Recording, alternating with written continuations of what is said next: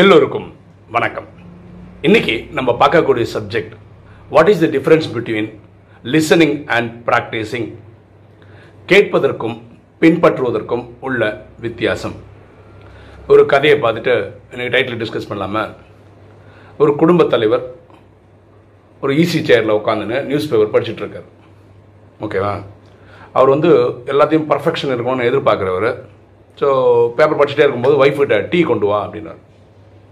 அவங்க ஒய்ஃபோட எக்ஸ்பீரியன்ஸ் என்ன இவர் எப்படி டீ கொண்டு கொடுத்தாலும் உடனே அதில் சக்கரை அதிகமாக இருக்குது இது கம்மியாக இருக்குது கரெக்டாக போடல இப்படிலாம் அவர் குறை சொல்கிறவர் சரி இனிமேல் என்ன பண்ணிடலான்னா அவருக்கு வந்து சுட சுட டீ கொடுத்துருவோம் சக்கரை தனியாக கொடுத்துருவோம். அவர் தேவையான அளவு அவர் போட்டுக்கிட்டோம் ஸோ அவர் வந்து இனிமேல் குறைன்னு வந்து சொல்ல முடியாது. இது அதிகமாக இருக்குது கம்மியாக இருக்குன்னு சொல்லக்கூடாதுன்னு சொல்லிட்டு சூடாக டீயை கொண்டு வச்சுட்டு பக்கத்தில் சக்கரை ஒரு கிண்ணத்தில் வச்சுட்டு அதில் ஸ்பூனும் போட்டு கொடுத்துட்டாங்க. இவர் எவ்வளோ தேவையோ போட்டுக்கிட்டோம் அப்படின்ற மாதிரி. சூடாக டீ வச்சுருக்கேங்க அப்படின்னு. ஏன்னா இவர் பேப்பரில் அப்படியே மூழ்கி இருக்கார் அந்த அம்மா கிச்சனுக்கு போயிட்டான். அவங்களுக்கு ஒரு எல்கேஜி படிக்கிற பையன். அவன் அப்படியே முன்னாடி விளையாடின்னு இருக்கான். அவன் ஏதோ அவன் பேசின்னு இருக்கான். அவன் அவன் இஷ்டத்துக்கு ஏதோ பண்ணிட்டு இருக்கான். ஒரு நியூஸ் பேப்பர் படிச்சுனே இருப்பார். திடீர்னு அந்த பையனை அப்படியே என்ன பண்ணுறான்னு ஒரு அப்படி பார்ப்பாரு. திரும்பி படிப்பார். இப்படியே ஓடிட்டு இருந்தது. டைம் போயிடுச்சு. ஒரு பத்து பதினஞ்சு நிமிஷம் ஆச்சு. இப்போ டீ வந்து ஐஸ் டீ மாதிரி ஆகி போச்சு. சூடு குறைஞ்சிச்சு. இவரு தெரியும். ஆனால் பேப்பர்லேயே இருக்கார் அவர். கேட்டார் டீ குடிச்ச குடிக்கணுன்றது தான் கேட்டார். எல்லாம் பண்ணார். கொஞ்ச நேரத்துக்கு அப்புறம் அவங்க பையன் குட்டி பையன் இருக்கான் அவன். ஒன் டூ த்ரீ அப்படி நம்பர்ஸ் என்றான் ஸோ எல்கேஜி பையனில் அவர் ஏதோ நினச்சின்னு இருக்காது சரி என்ன இவன் நம்பர் என்றான்னு சொல்லிட்டு பேப்பர் அப்படி படித்து இப்படி பார்க்கும்போது பையன் என்ன பண்ணுறான் தெரியுமா? இந்த சக்கரை தனியாக இருக்கு இல்லையா? அது ஒரு ஸ்பூன் எடுத்து டீயில் போடுறான். ஒன் எரிய ஸ்பூன் எடுத்து. டூ இதுதான் பண்ணிட்டு இருக்கான். இவர் பார்க்கும்போதே அவன் வந்து ஒரு ஏழு எட்டு ஸ்பூன் போட்டாச்சு. உடனே இவருக்கு என்னடா பண்ணுற அப்படின்னு பையன்கிட்ட. சக்கரை போடுறேன்ப்பா டீக்கே அப்படின்றான். இந்த ஏழு எட்டு ஸ்பூன்லாம் போட்டால் எப்படா நான் குடிக்கிறது? அப்படின்னு குட்டி பையனை பார்த்து கேட்குறாரு ஆ குட்டி பையன் ரொம்ப ஸ்மார்ட்டாக பதில் சொல்கிறான் அப்பா நான் சக்கரை தான் போட்டேன்ப்பா ஆனால் கலக்கல. அதனால் மேலெலாம் சக்கரை இல்லாமல் தான் இருக்கும் நீ குடிச்சுக்கோ அப்படின்றான். யார்? குட்டி பையன். ஏன்னா டீயே இப்போ வந்து ஒரு ஐஸ் டீ மாதிரி ஆகி போச்சு நமக்கு நல்லா தெரியும் சூடாக இருக்கிற டீயில் நீங்கள் சக்கரை போட்டிங்கன்னு வச்சுக்கோங்க கலக்குறீங்களோ கலக்கலையோ அது அந்த சூடுலேயே சக்கரையும் அது மிக்ஸ் ஆகி உங்களுக்கு ஒரு டேஸ்ட் கச்சிரும் நீங்கள் மிக்ஸ் பண்ணுறீங்களோ இல்லையோ. கரெக்டாக இது இந்த ஐஸ் டீ மாதிரி அதனால் நீங்கள் சக்கரை போட்டிங்கன்னா அப்படியே கீழே தான் தாங்கும். மேலே இருக்கிற டீக்கு ஃபுல்லாக கலங்குற மாதிரி வர வேண்டிய அவசியம் கிடையாது. அந்த குட்டி பையன் அதனால் குடிங்க அப்படின்னு சொல்கிறான் இந்த கதையிலேருந்து நம்ம ஒரு விஷயம் எடுத்துக்க முடியும். என்னென்ன நம்ம எந்த ஒரு கிளாஸ் அட்டன் பண்ணாலும் சும்மா கேட்டோம்னு வச்சுக்கோங்களேன்.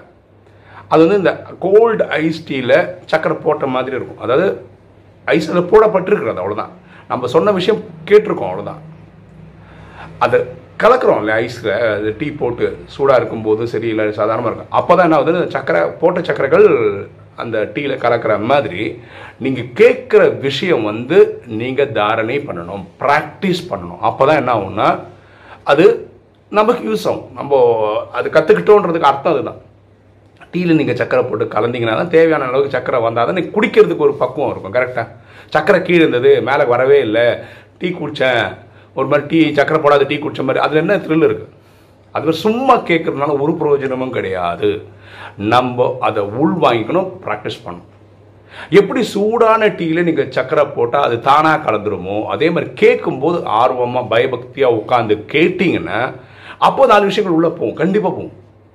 ஒரு மூட் இல்லாமல் ஒரு இன்ட்ரெஸ்ட் இல்லாமல் நீங்கள் ஏதோ கே- நானும் வந்து உட்காந்துருக்கேன்னு உட்காந்தீங்கன்னா கண்டிப்பாக அது ஒர்க் பண்ணாது. இந்த புரிதல் இருக்கும் நான் ப்ராடியில் கிளாஸ் எடுக்கும்போது அங்கே ஒரு சகோதரர் ஒருத்தர் வந்திருக்காரு. அவர் வந்து ஒரு டென் ஃபிஃப்டீன் இயர்ஸ் நாலேஜில் இருந்தவர்.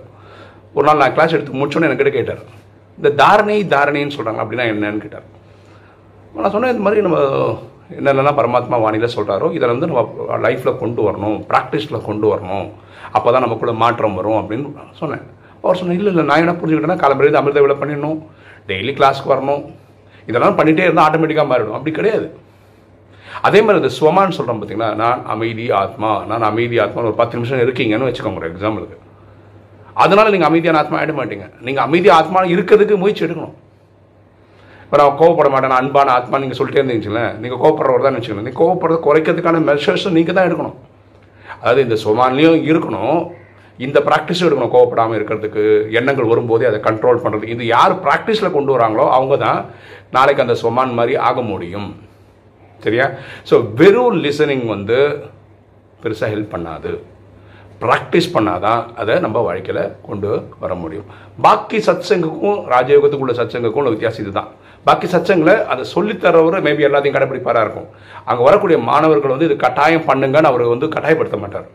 ஆனால் இங்கே பரமாத்மா ரொம்ப ஸ்ட்ரிக்டாக இருக்காரு ரொம்ப கிளியராக சொல்கிறாரு இந்த நாலு விஷயம் நீ பண்ணாமல் இதை விட பண்ணணும் வாணி படிச்சாகணும் ஸ்ரீமத் ஃபாலோ பண்ணணும் சேவை பண்ணி ஆகணும்.